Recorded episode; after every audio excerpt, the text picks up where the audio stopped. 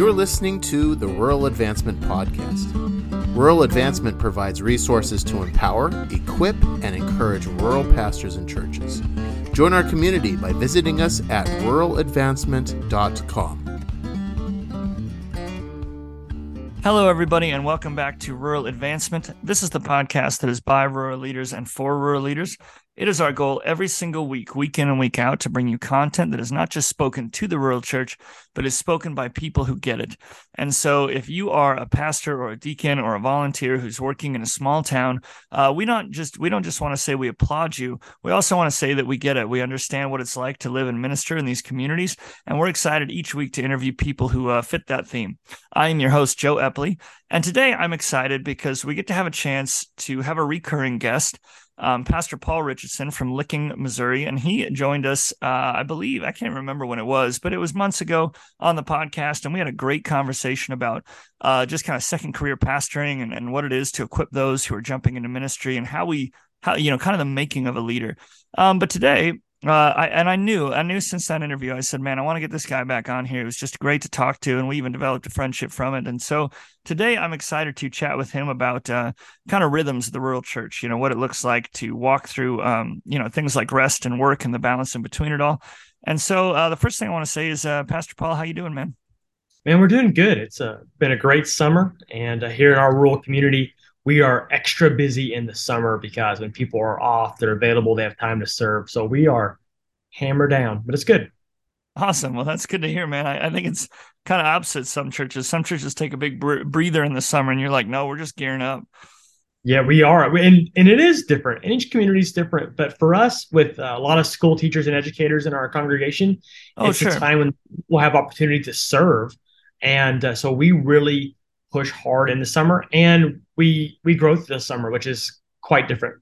Well, that's exciting. Well, yeah, uh, some of that is actually going to kind of tie into our topic today, because uh, I know that it was actually a, a, Facebook post you made that kind of inspired me. But but the conversation today is really about rhythms of rest and work, and and what is both beneficial and kind of detrimental in our small town context to each of these things. Because as as ministers, we know that burnout's a huge problem. I mean, this this we could do a whole podcast just on the statistics of what it looks like to to uh, walk through a community and and see rural pastors who are just overwhelmed. And so, um, so one thing I want to do today is just kind of dive into some of these topics. Now, the first one is one that I personally struggle with, but it's a it's a buzzword, and it's not just a buzzword; it's a biblical word. But so many people have talked about the concept of Sabbath, right? And so I want us to maybe dive into this.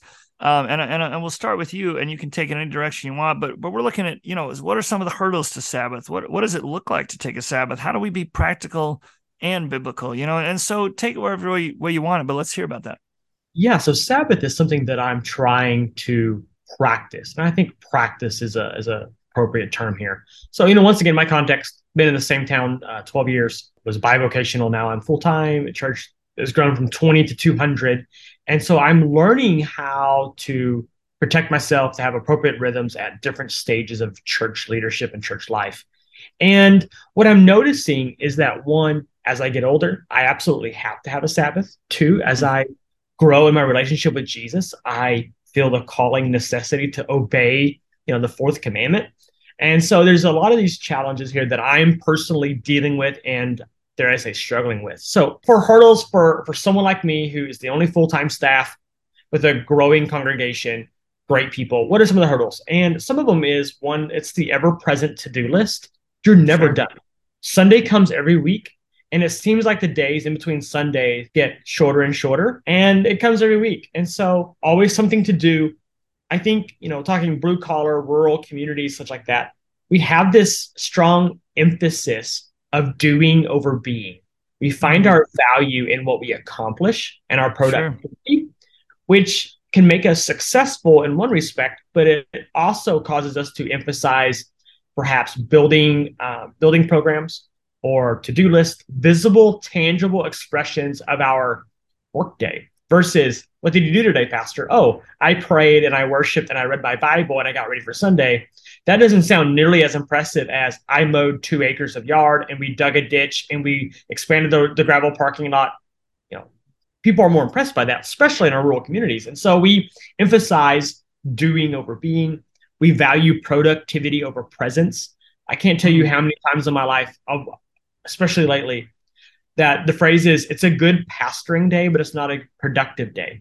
Meaning I was with people, I had meetings, I had conversations that were good and necessary as a pastor, as a shepherd, but I was not productive, so to speak. I didn't get my list done. And so we value productivity over presence. I think most of us in rural churches, we have too much work and not enough help for different hmm. reasons we talk about here in a little bit, but there's just too much yeah. to do and enough people to get it done. Um, we also struggle with this idea of delegation because many of us, maybe we have backgrounds in business, we have backgrounds in just life. And so we promote efficiency at the expense of involvement. Hmm. Because the reality of it is, even at a church my size, there are some things that I could do more efficiently by myself. Right. But that's not equipping the saints to do the work of the ministry. And so a phrase right. of mine right now is, is I'm valuing uh, involvement over efficiency. I could hmm. do it with less people, but that's not the goal in the not-for-profit world or church world as compared to the business world. And right. then I think one of the struggles, and then I'll we can discuss some of these, is that yeah. for male pastors, uh, the church fulfills so many of our needs, or our check boxes. So, for example, for me, the local church is my career and occupation. It's my calling. I'm not from this town, so they become my family. It's my passion. It's my hobby. It's all of these things wrapped up in one, and that's dangerous. And so it leads to a lack of differentiation. I can't separate Pastor Paul from just Paul. Mm. And that's where one of my biggest struggles is, especially coming to a town, pastoring here. Everybody has met me because of my role as pastor. Right. So there's, there's this lack of differentiation of where Pastor Paul begins and ends and just regular, ordinary Paul. And so there's so many hurdles to Sabbath that eventually I think many of us just kind of give up. Right. And let's let's break these down. So uh, definitely responding to your to your first thought. You know, obviously the ever present to do list, that kind of emphasis on productivity. That is something that I think is because because I think the hard part about a podcast like this is like to get on here as two pastors and say, yeah, let's talk about Sabbath and the need for it. I don't know that there's somebody out there. I've not met many people who will argue with me that like a Sabbath is necessary. And we can even go through some of these buzzwords about, you know, well, yeah, we want to value being with God versus doing. And I think nobody disagrees with me on that those should be their values. But where, where we're seeing the largest disconnect is in the actual practice of these things. You know, and so so I think it's just huge to talk about like how like I I don't even think we've begun to scratch the surface, you know, on the depth of how far this goes, right? On on the depth of how much it's wired into our being. Because truth be told, like if it were as easy as saying, uh, here's a surface level choice of you know valuing productivity versus a surface level choice of valuing you know being with God, and yet still minister after minister week after week season after season we go to the to the rails mean we just go crazy you know and we serve hard and we work hard. Um, and somehow our, our deeply held values are are not being changed in a sense you know our, the deepest sense of ourselves is not being changed. And so how do we how do we start combating mentality do you think? You know i think once again so many of these words are buzzy and most people don't disagree with us hey, right. you need to take it. You need to be overdue. But when it comes down to actually setting a day apart, we think, oh, I can't afford to do that. But we can, we have to. So, for example, for me, this the stage of season where I'm at, Fridays are my Sabbath. Okay. And I'm using that language with my congregation. It's not a day off, it's Sabbath. This is this is the bare minimum that I need to keep pastoring because you know, here I am in my late 30s. I want to keep pastoring. Yeah. I don't want to quit at 40 or 45 or 50 or 52. I, I want to keep pastoring. So, in order for me to do this, I need to be biblical. And the biblical model is to have a Sabbath day. For me, uh, that's obviously not Sunday. So, Fridays are my Sabbath. And so, I'm talking to that about my church. And my church is like, okay, Pastor, that's good. So I think that's part of it. I think part of it is blue collar. We're like, well, we have to earn our keep. Yeah, we're earning our keep. Yeah. But that doesn't mean we have to work ourselves into the grave. And then the, the thing that I struggle with, and I was having conversations with some other very mature pastors, it's the struggle of guilt that we feel. Yeah. Because inevitably, 12 years of ministry, inevitably, those few times in my life where I took a vacation, a trip, or I turned off my phone, that's whenever I end up getting messages or having voicemails or missed calls that ended up being so and so died, so and so was in an accident. Yeah, there's this crisis happening. happening. There's always crisis happening, and there's always someone that's needing us. And so processing the guilt of taking a day, of Sabbathing, of taking family vacation, being unavailable or unreachable for a short period of time. I think many of us struggle with the guilt side of it. And that's something that I'm still grasping. Why do I feel guilty? And I think right. part of it has to go to the shepherding part. Part of it also has to go with, let's be honest, we at times think that we and not God are omnipotent or omnipresent or omniscient, and that we're the only ones capable of hearing right. people's prayers or ministering to them at the hospital. And we just have to realize that the Lord created us with defined boundaries on purpose. We are not eternal. We have definite beginnings and ordained ends. God yeah. is the only one who is eternal who does not. And so, grasping with our mortality is part of this Sabbath thing. So, as I was reflecting this weekend, as I was teaching on Saturday for a school ministry, and I had a few hours of driving, you know, I, I came to this realization that, you know, God created the heavens and the earth, you know, in six days and he rested on the Sabbath. But he did it because he wanted to. Yeah. He could have, in a moment or an instance, created it all and been fine, but he purposefully created it in six days and he rested on the seventh, setting a pattern for us because he could have done it in a moment. I've been obsessed lately with the idea that pastors like like we talk about our job is, you know, the ministry. This is and in a lot of secular standards, people would associate you vocationally with this career. But I think we have to dive in. If we're really going to combat the rhythms of our life that are unhealthy, we kind of have to dive into the pastor existing as a model for others, right? Because that's technically like what you just said, that account in Genesis. I was going to bring that up actually, because because really God is modeling. It is something that he does not need. It's not a, a piece of rest that he built in because he was burnt out he was saying, My job as supreme creator is to give you a model that I'm going to impose on myself so that you can have the same permission and freedom to impose that on yourself as well.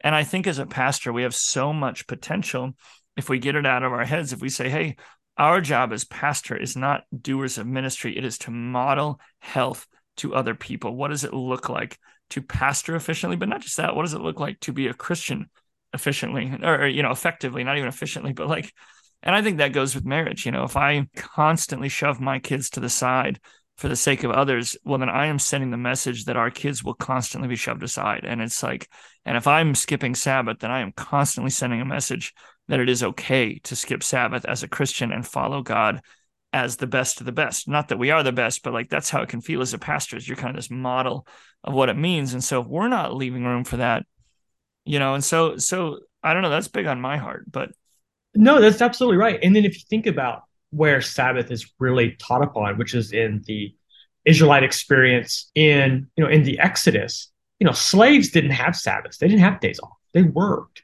and so some of the first corporate teachings that god gives through moses to israel is that as you're journeying from here to there and as you get to the promised land you're going to model sabbath when all the land around you when all the the Canaanites and them when they do not model Sabbath and they ask you why are you not working this day, then in those moments you will point them to the divine creator who worked six days and he rested in complete rest on the seventh.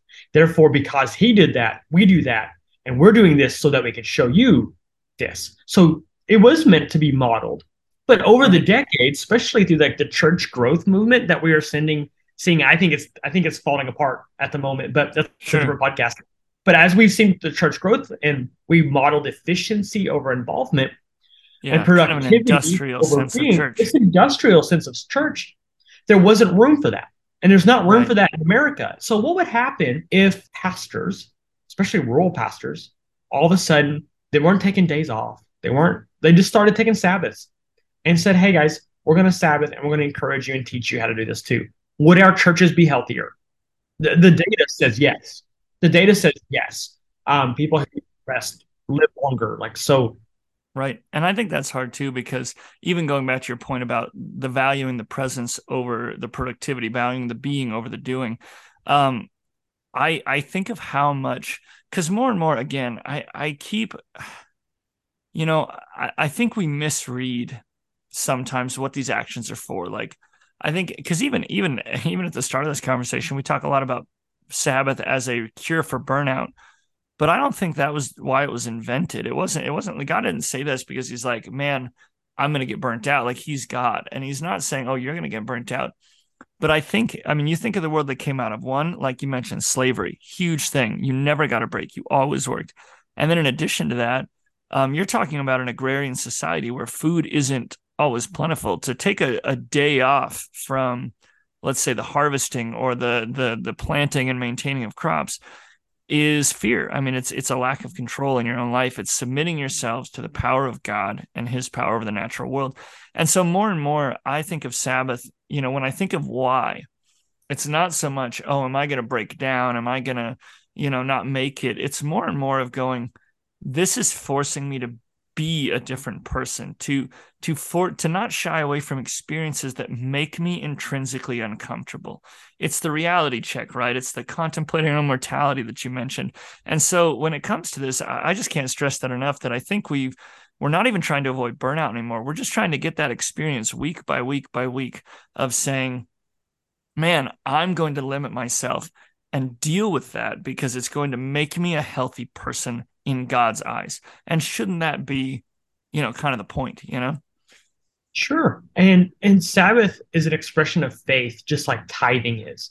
It mm. doesn't make sense that through tithing we believe that the Lord blesses the 90 and we're able to do more with 90% than we ever could with 100. That doesn't make sense in in the fiduciary realm, but it makes sense in the faith realm when you take that concept to Sabbath, when we cannot get all of our work done in seven, but we take one of those off as a Sabbath, and that we believe that because of God's enabling grace that we can do more in six than we ever could do in seven. That's a that's a public expression of faith. And maybe that's the direction we need to be going. We need to be emphasizing this. Do you trust God enough that you'll believe that giving him one day will bless the other six? Right. And honestly, um, so let's do this before we move on to maybe a next topic. But let's say somebody's listening because this is how I feel a lot with Sabbath. Is it's it's easy to get a couple talking heads and saying, "Hey, here's the problem and why it's important and some of the theology." But like, let's say somebody tunes in and they say, "Man, I am not there. You know, I'm not at a Sabbath or I'm not good at this." Maybe you know, you take your turn, I'll take mine. But how how do how do you practically tell somebody? How do you tell somebody, hey, you're going to go from no Sabbath to a Sabbath? Are there steps in between they can take? What's the beginning of that journey look like? You know, so let's get practical. What are your thoughts? Shoot. Yeah, super practical. And once again, kind of going back to the faith analogy, um, I've heard people say, hey, you know, if you can't afford to tithe 10%, start with one or two. Hmm. Perhaps um, in this instance, maybe Sabbathing for half a day but I think a lot of it comes down to that we live in a world where, at least for me, my calendar controls me. Yeah. And so if I put it on the calendar, like this podcast today, you and I put it on our calendars. And so True. that became the priority. We have to reach a point where we do take a step of hard faith where we say, I'm going to Sabbath on this day. Right. And it's scheduled. Number one, and it's scheduled. Number two, we have to be prepared for interruptions because I guarantee you that there will be interruptions. There will be people who all of a sudden need to or want to talk to the pastor who you know, hadn't wanted to in a long time. Being comfortable with saying no, those are all different guide rails. Um, maybe, you know, I think Mark Batterson said uh, something to the effect of a change of pace and a change of place equals a change of perspective. Hmm. And so perhaps it's difficult to take, especially in small towns, it's hard for me to Sabbath or take a day off in my hometown because yeah. everywhere I go is my mission field. So True. perhaps putting it down and whether with family or by yourself, whatever works best, but find just a place, just a little ways, doesn't have to be expensive. Go a little ways, go outside, do something different that tells you in your mind in your situation that I mean, I'm just unavailable for a little bit. And uh, finding things that refuel us is important. Hmm. Um, not everybody recharges the same way, but really it comes down to Joe that hard step of I've just got to put it on the schedule. I just have right. to put on my calendar, and I have to perhaps have conversations with staff, with uh, deacons, whoever we might have around us to be like, hey, I need you to help me guard this. So right. keep me accountable. And so my board asks me regular regularly, are you taking your Sabbath? Sure. And it's not punitive. It's just a, a point of accountability because they're concerned about my health, because they're concerned about the health of the church. So having people in our lives who are going to hold us accountable, to ask those questions. And, you know, there, there's a myriad of ways to do this, but we really also have to come down to the, to um, the belief that this is necessary right. and it is good. It's not punishment. It's not punitive. This is necessary. It is good. The Lord bless the day. And I want all that God has for me, even yeah. if that means that I work six days and I right. worship one. Yeah. And those are those are great thoughts. I love that. I think uh, for me, when I think, hey, what does it practically look like to take a Sabbath? Um, the two areas that come to mind is is a lot of the the kind of practice of reflection that we maybe draw from certain traditions of our faith, uh, but also just kind of a conversation about phones. You know, I know I know for me, like I like being on the grid. I just do. Like you look at my daily, you know, because now everything's got a screen tracker, and I'm probably on my phone three to four hours a day of active screen time. You know, and and I could make all sorts of excuses and say, well sometimes it's important things and meetings and i'm only on social media to connect with this person when realistically i'm like knee deep in 40 minutes of random videos and whatever you know? But when i think of my phone one of the things that i think could represent really a healthy thing one because we have to also remember that for a lot of us we want to pretend that phones are not our addiction but but they we kind of have to treat them by the same rules. Like like maybe not everybody maybe not everyone's on sure. here going oh that's me but uh, if you're constantly connected, one of the things you can do is just to start to take an hour. Say, hey, from six to seven, I'm not just going to turn my phone on silent. I'm going to turn it off, you know, or take off my my smartwatch that dings me, you know, because some people say, oh, I left my phone in the other room. It's like, well, no, take off your watch too, you know, and and maybe from there, maybe an hour an evening, you know, becomes a really good building block to let you know that, like, because sometimes I think we just need to prove it. Like, we just need to prove that when we take an hour the world's not going to fall apart. And that sounds like self-serving, but I think that's where we're at sometimes, you know? And so so we go that route and maybe that turns into saying, "Hey, every Friday evening actually I'm going to turn my phone off the whole time," you know? And then maybe eventually that goes, "Hey, Friday or Saturday or whatever date is, my phone is off." You know, and people have alternative ways. The second thing I think of a lot involves reflection. One of the most frustrating things that I've gone through recently is uh and it sounds I mean it sounds weird to call this a frustrating thing but but I'm in transition right now. Like I've been asked to be the district youth director for the state of Montana and so I'm moving away from my small town back to Billings where I'm from which is again a town of about 150 you know thousand in the area. And so it's it's a different world. And i and i know that for me i was at a place in my life where i was prepared to be a pastor in this community in some capacity for the rest of my life. I was i mean i was seatbelt on you know clocked in like ready to rock. And uh, then the lord shifts me and i i had to have a moment where you reconcile with all the things you would have loved to see accomplished all the changes you think could have been made you know all the things that are half done and in the middle of this, I remember a day where I was absolutely panicking because I was like, you know, and it's prideful, but you know, I was like, oh man, is the church going to fall apart and what's not going to continue well? And is, can this even survive? And the Lord stopped me in prayer and he said, Joe, how old is this church? And I said, well, if I remember, you know, my buddy Bob, who's in his 80s and has been going to this church since he was a kid and kind of collects these stories, I said, well, you know, back in the 19, you know, 20s or whatever, and then the 1930s, you know, all this stuff. And, and he said, so if the church has survived this long without you, and you've only been here 10 years of its 100 year history, do you think that it'll be okay? And I just think that more and more and more, we need to learn as pastors what the church was before us. And some of you say, well, I'm in a church plan. I'm like, fine, but but a church you came out of, that church that you planted from had to survive without you. And mm-hmm. like these are important things to model. So those are my kind of practical thoughts of like, hey, spend time reflecting and then also start to take small steps with your phone. If you have five social media apps, pick your least favorite one and just get rid of it. You know what I'm saying? Like like do some do some practices there that can help encourage Sabbath. Sure, and I think it, uh, another practical point, super quick, is the reality of that many of us hear the word Sabbath, and we think, oh, that means sitting on the couch all day. But some of us aren't designed right. for that. And so for me, you know, most pastors, we are what they call thought workers. And so while we work very hard, a lot of it is spent in a chair or in the a car seat or in a meeting. And so we sit, we think all the time. And uh, one of the benefits is go do something physical. Yeah. You know, so it's not a it's not a ceasing from all activity, but it's a ceasing from our normal labor. And so for those of us who are thought workers, go do something physical. Go yeah. garden, go paint the shed, go for a long walk.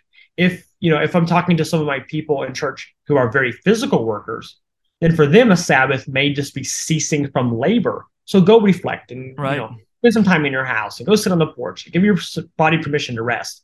We need to find something that is a, a change of pace that allows us to reach a different side or different perspective of our humanity. And so reflection, worship, Bible reading, but time with family. Uh, there's so many different things that we need to be doing in that blessed margin that God gave us. And so I give you permission to do, just don't be pastor so and so for for a day. Yeah. And uh, so one of the things that you had thrown in there as a thought that I want to I want to pause on is uh, you talked about the importance of doing fewer things well, right? Yeah. Now, I'm going to let you dive into it and I want to respond, but like but this this concept I think is so important as we develop a healthy rhythm for what ministry needs to look like. So why don't you go ahead and lead us off on that? What do you mean by that? Why is it important to you?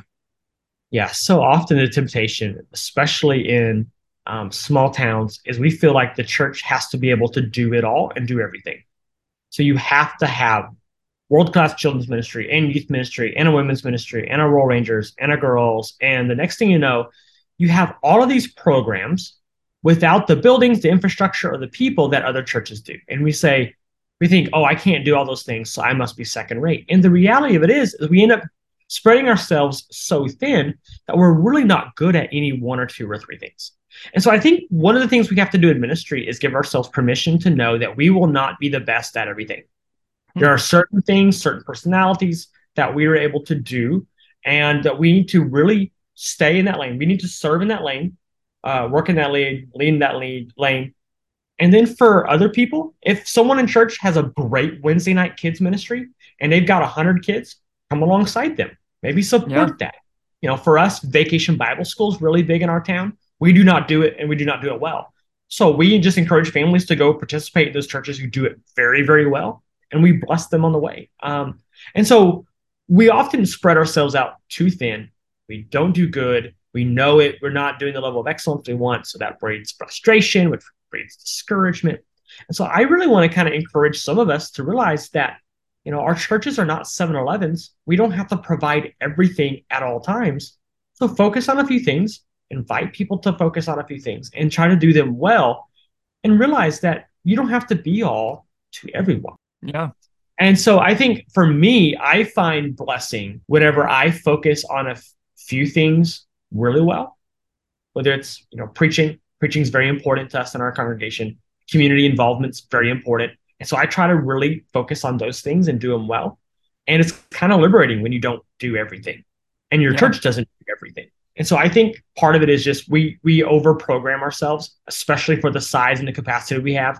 We're over programmed, we're overworked, and we're just kind of underwhelmed because we don't do anything really, really well.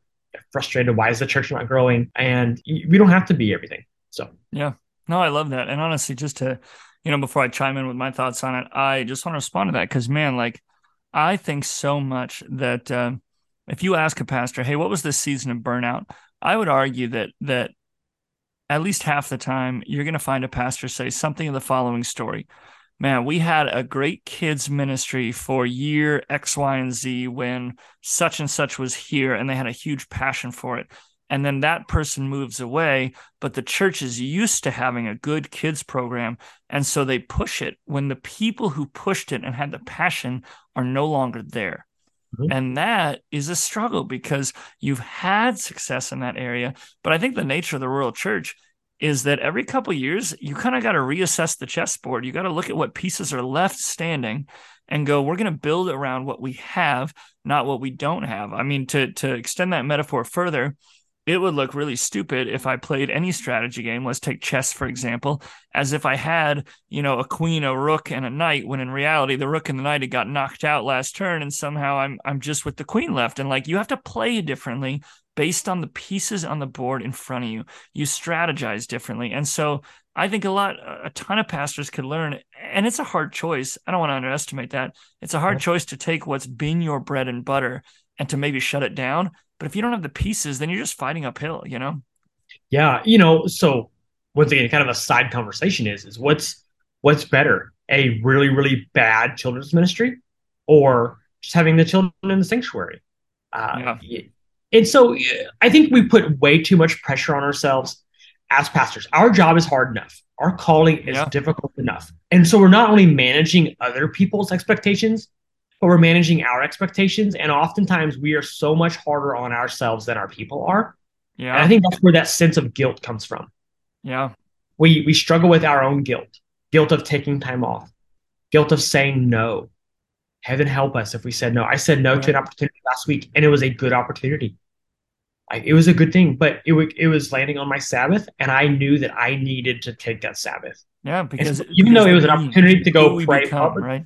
Yeah, and so in that moment, I I turned it down, not because I want to turn it down, but because I needed that Sabbath, and I wanted to honor God in that moment. So it's managing our own expectations that are the hardest, I think, in many of our churches versus the expectations of the congregation.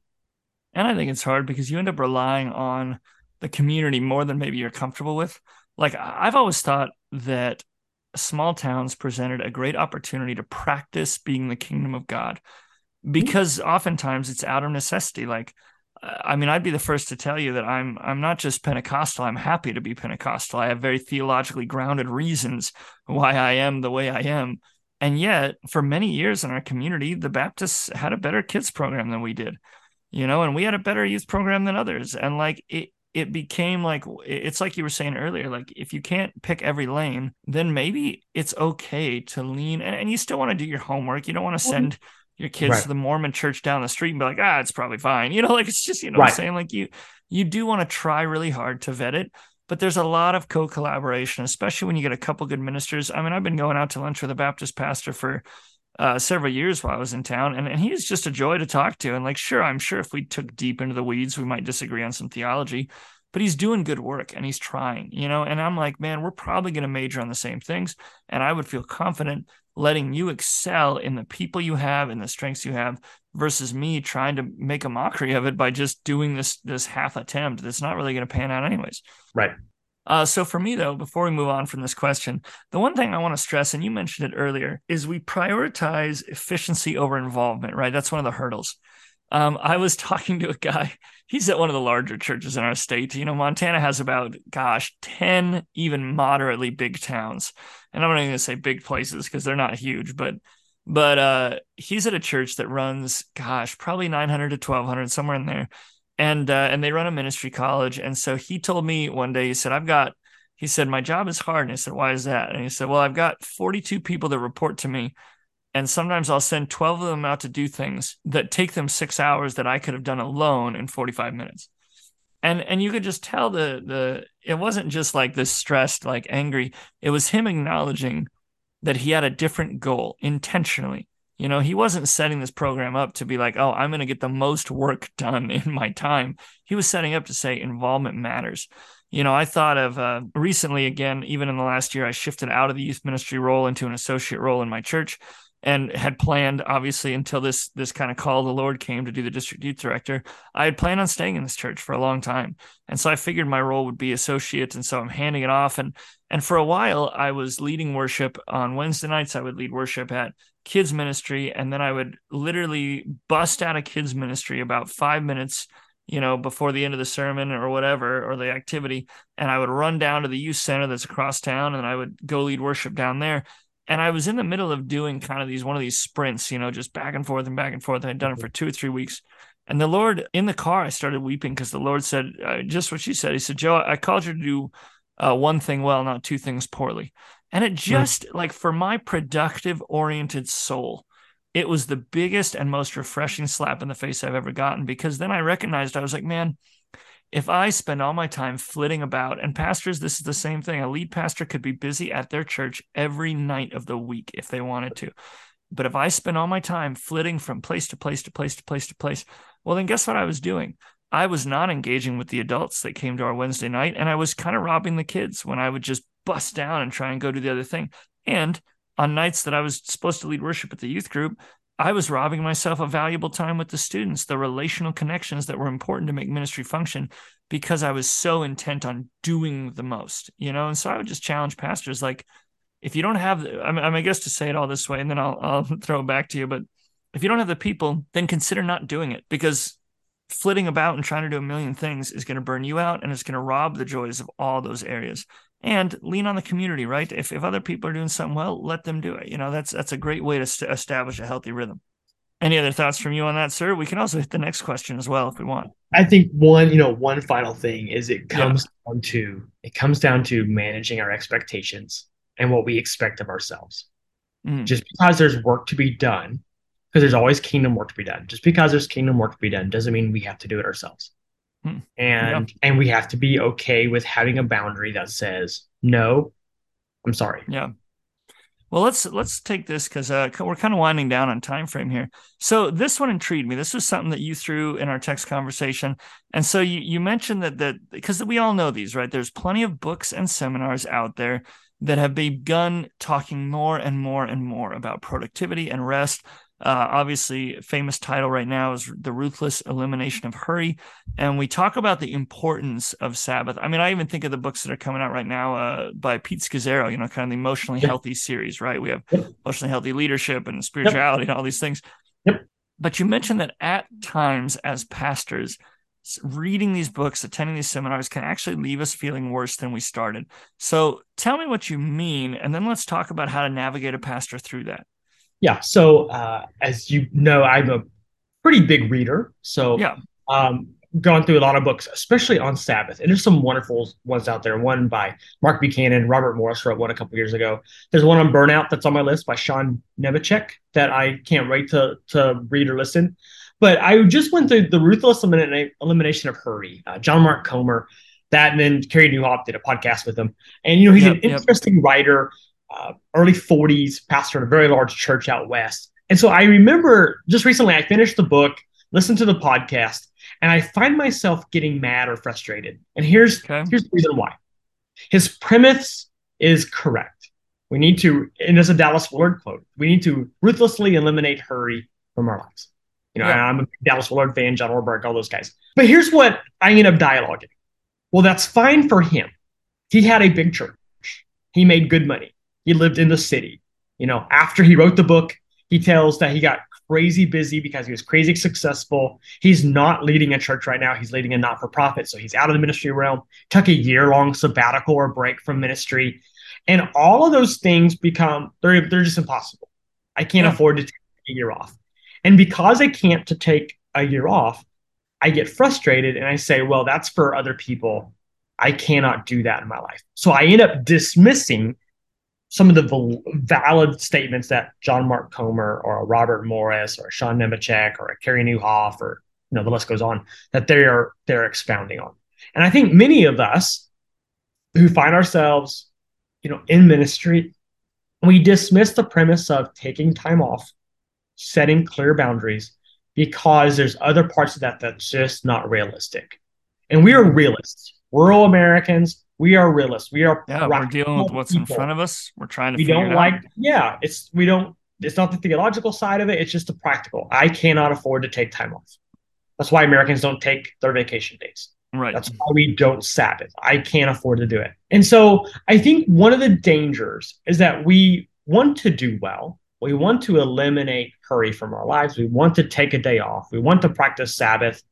But we hear of these instances from those guys and how they did it. And we say, that can't ever work for me because I've got kids mm-hmm. at home, or my church is too needy, or I don't have staff, or the list goes on. And we end up throwing away all of the valid argument. And so I think what's important for us is not merely to read a book by one of these authors, although we can learn much from them. Yeah. We must we must settle in our hearts that this is God's plan for me. This mm. is God's design for me. And so I just simply need to get away with God and find out what does this look like for me to be mm. obedient in this season. Yeah. Because for me, it looks different than it does for you, Joe, because you're That's in transition. True. You have kids at home. My wife and I uh, don't have children. And so when we go home at night, dude, it's, it's quiet. Like we don't yeah. have to play because it's quiet. So we have these differences, but we need to find out what does it look like for me to be obedient to what God has called me to do. Hmm. And whether it's a Friday or it's a Monday or it's a Sunday evening or it's a two nights a week, whatever you can get. What does it look like for me to be obedient and to not follow the advice of authors that we haven't met or from preachers? But what is the Lord calling me to do? hmm. because I can't merely dismiss this because I can't do it like John. It's Mark too important. Yeah, it's, it's too, important. too, important. And he's not the one calling me to rest. Jesus is the one who's mm, calling. I really love that. Wow. And so that's where I'm at because I'm once again I'm a big reader and I'm the practitioner guy who says, "Well, hey, that's not going to work for me." Right. Right. Okay, Paul. What is going to work for me? Right. Because it was Jesus who says, "Cast all of our cares upon him." Hmm. It's scripture that's calling me to this. It's the Holy Spirit of God who's calling me to rest here on this earth in preparation of that ultimate Sabbath rest hmm. that we read about in scripture. So, what does it look like for me to do that?